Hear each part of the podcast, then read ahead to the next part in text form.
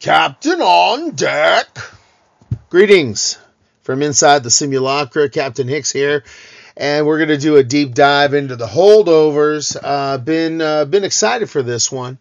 Uh, was going to see it in the theater, but things came up, and then we just noticed that it dropped on Peacock, so we showcased it um, a couple days ago, and what a you know I, I was I was worried because that's that's modern storytelling and filmmaking. You just are always ready for the the next shoe to drop, especially in the year of the flopbuster, right?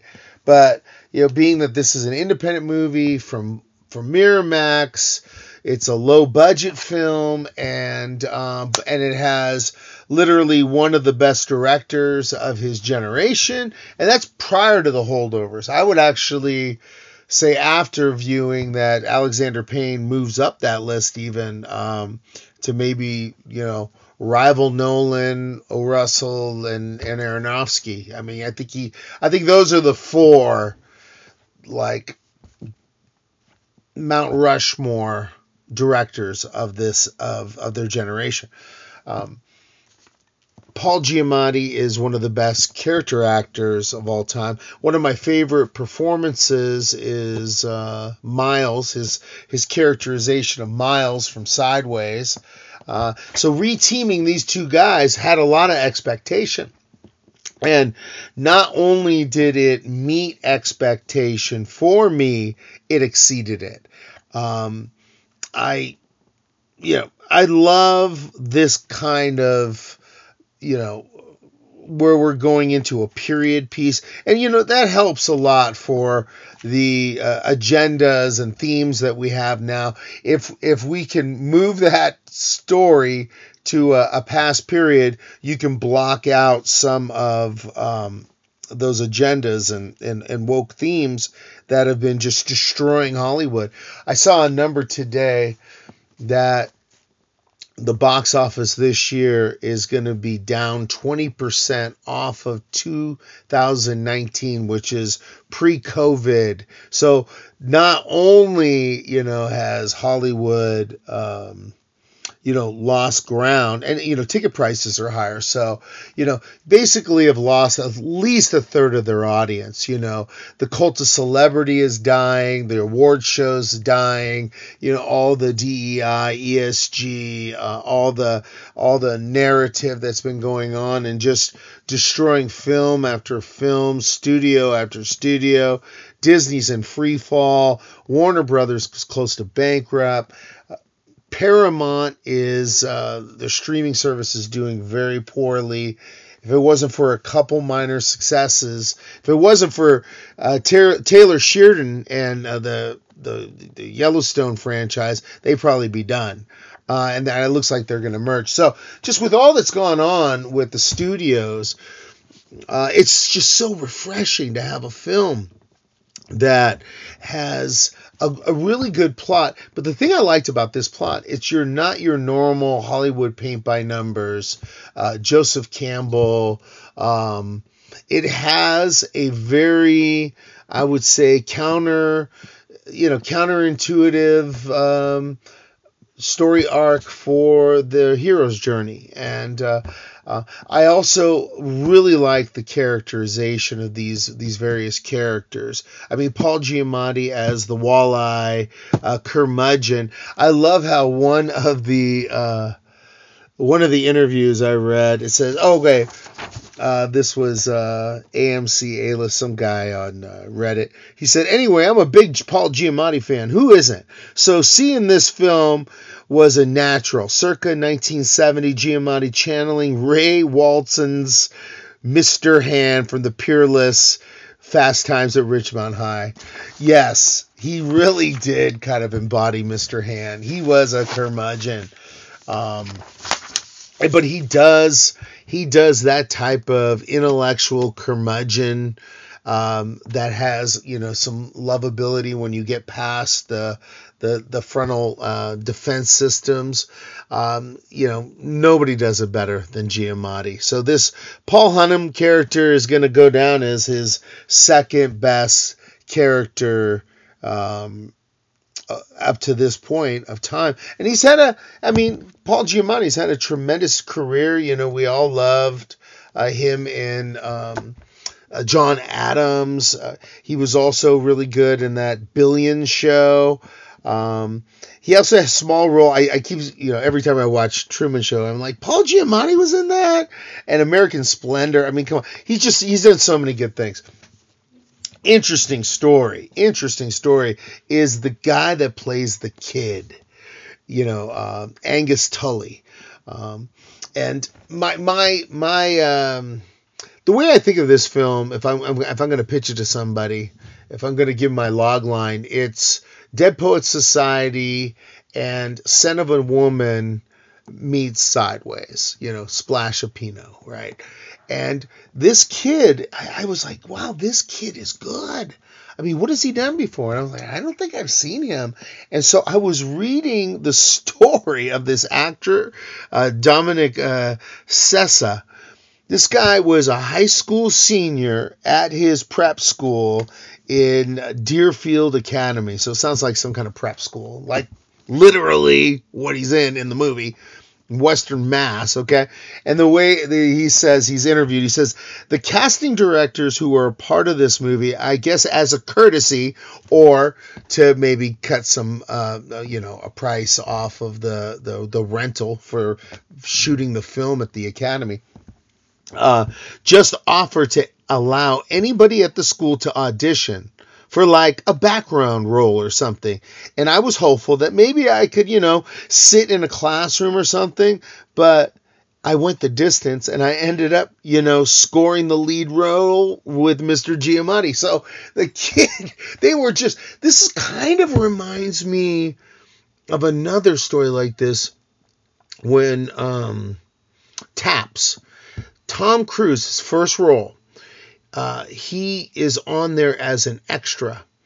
And there was a lot of problems with the production of Taps, but bottom line, they had everybody go through basic training and how to be color guard, how to do all the movements. And they noticed, they kept noticing Tom Cruise was just killing it with the his movement and and and catching on to things so fast and just because of how well he did as just being an extra he ended up getting a role in the film because of his excellence and they just saw for I think it was a long period of time. It was like four to six weeks. They saw how good he was, and then Tom Cruise went from a cameo from like an extra. He was an extra and he got a role and that started, you know, and we know where that ended. So this kid, this kid's special. I really think he is he's already got an Oscar talk. So I, I do think he's going to end up being one of those millennial, not what am I saying, Z's that is um, high caliber Z. He's going to end up on my uh, top Z list, uh, actor list uh, before you know it and then the other, you know, the to to for a good character story, you got to have the three, and you got you got Hunham, Paul Hunham, who's this curmudgeon, uh, ancient civ professor who, um, you know, I don't want to give up too much, but you know, he's he's kind of never been married and and he's he lives at the school, he doesn't leave the school, and he's just he's just kind of stuck in a rut. And this kid who's got a lot of issues, family issues, and and uh, there's a lot of dysfunction, there's a lot of pain, there's a lot of there's a lot of grief going on between these two lead characters, and then you have Da'Vine come in, and Da'Vine, oh my God, this this is her best performance by far of what I've seen, and I think she's Academy Award lock, lock, probably lock to win supporting actress. I think that's probably.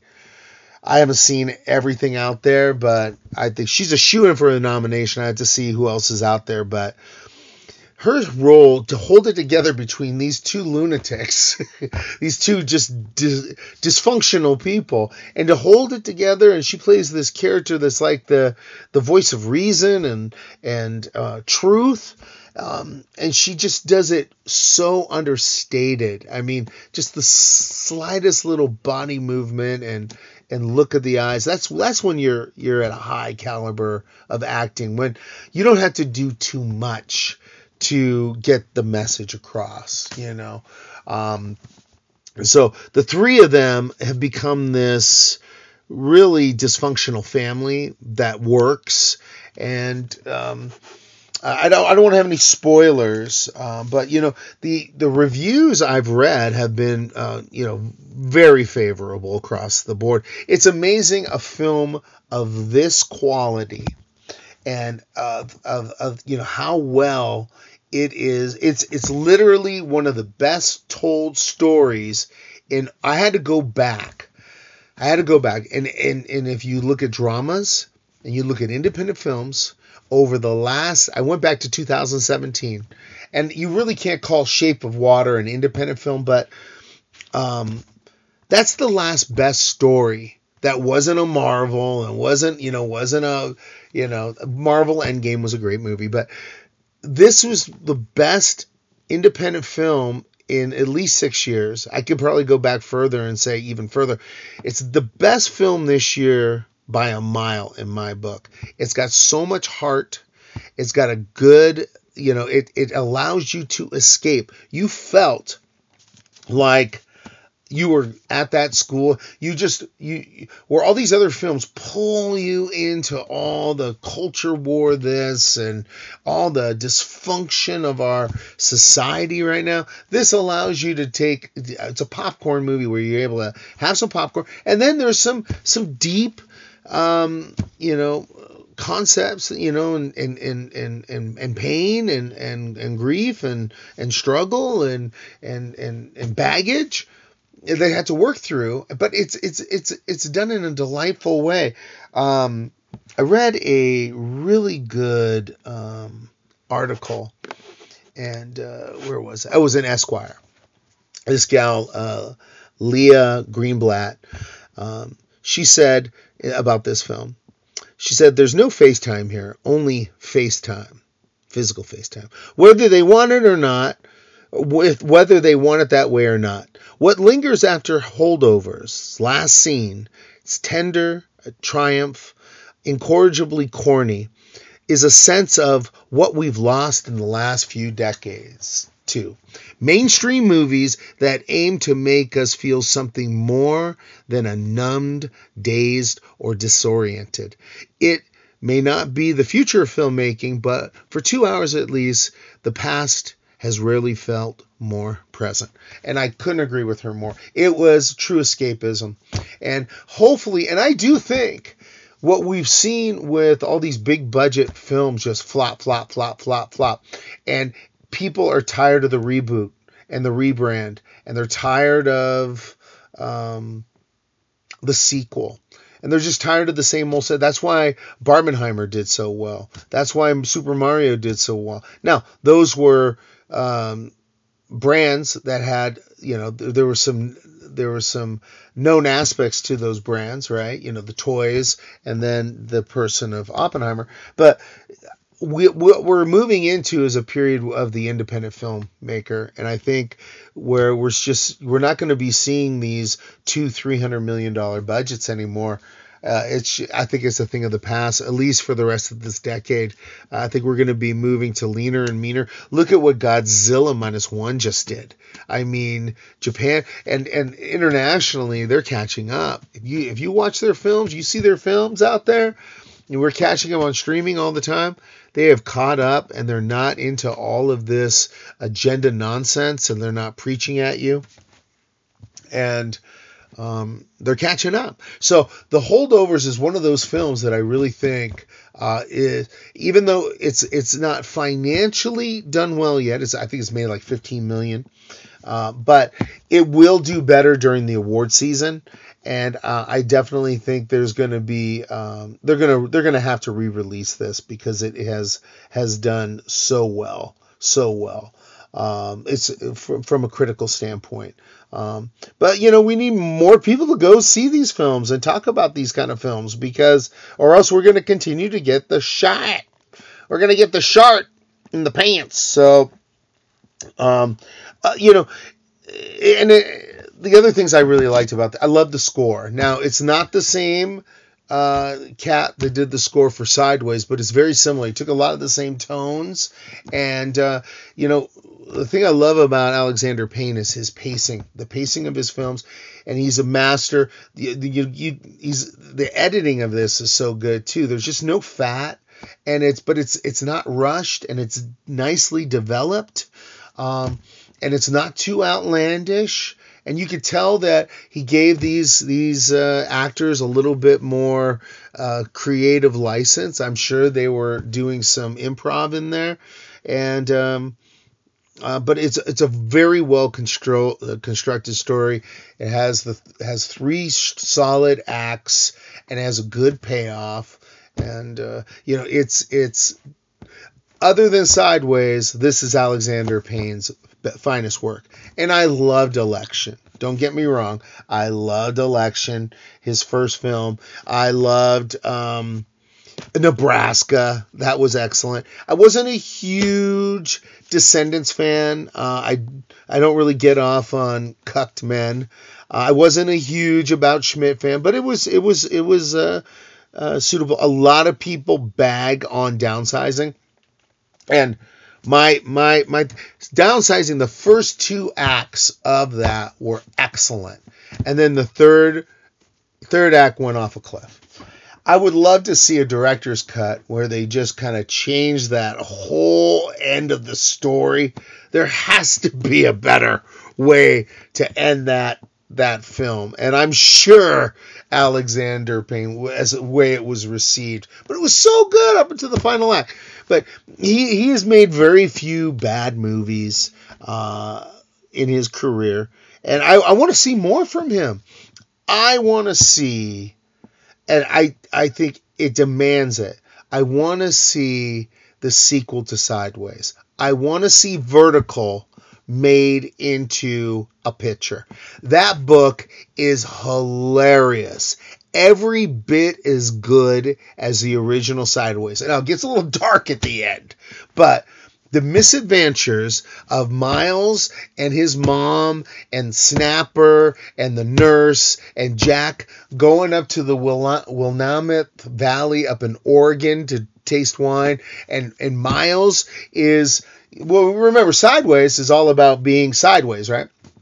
About you know being just you know a divorced you know drunk you know just in the sideways of his life. But vertical Miles is back on the rise and uh, uh, because of the success of the book he read, wrote, which was Sideways and was made into a movie, and he made a lot of money from it all. So art imitates life. So Rex Pickett kind of put his own life into the first one and the second one. So I would love to see Alexander Payne do. I would love to see a letter writing. Um, campaign or an email camp. There needs to, we need to have this happen while all these cats are still alive and they can still do it at a high level.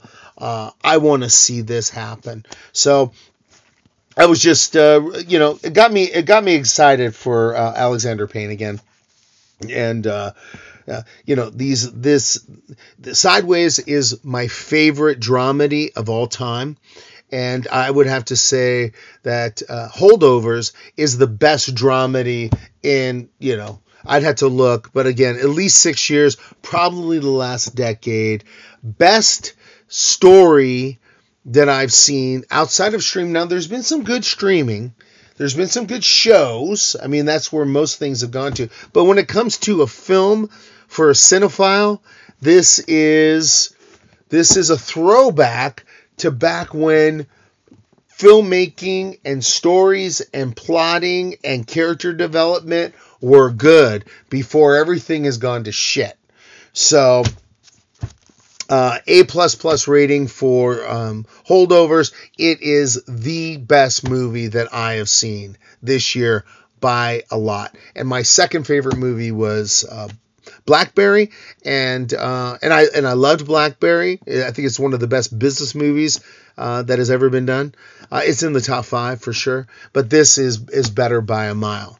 So uh, thanks for tuning in, and never forget to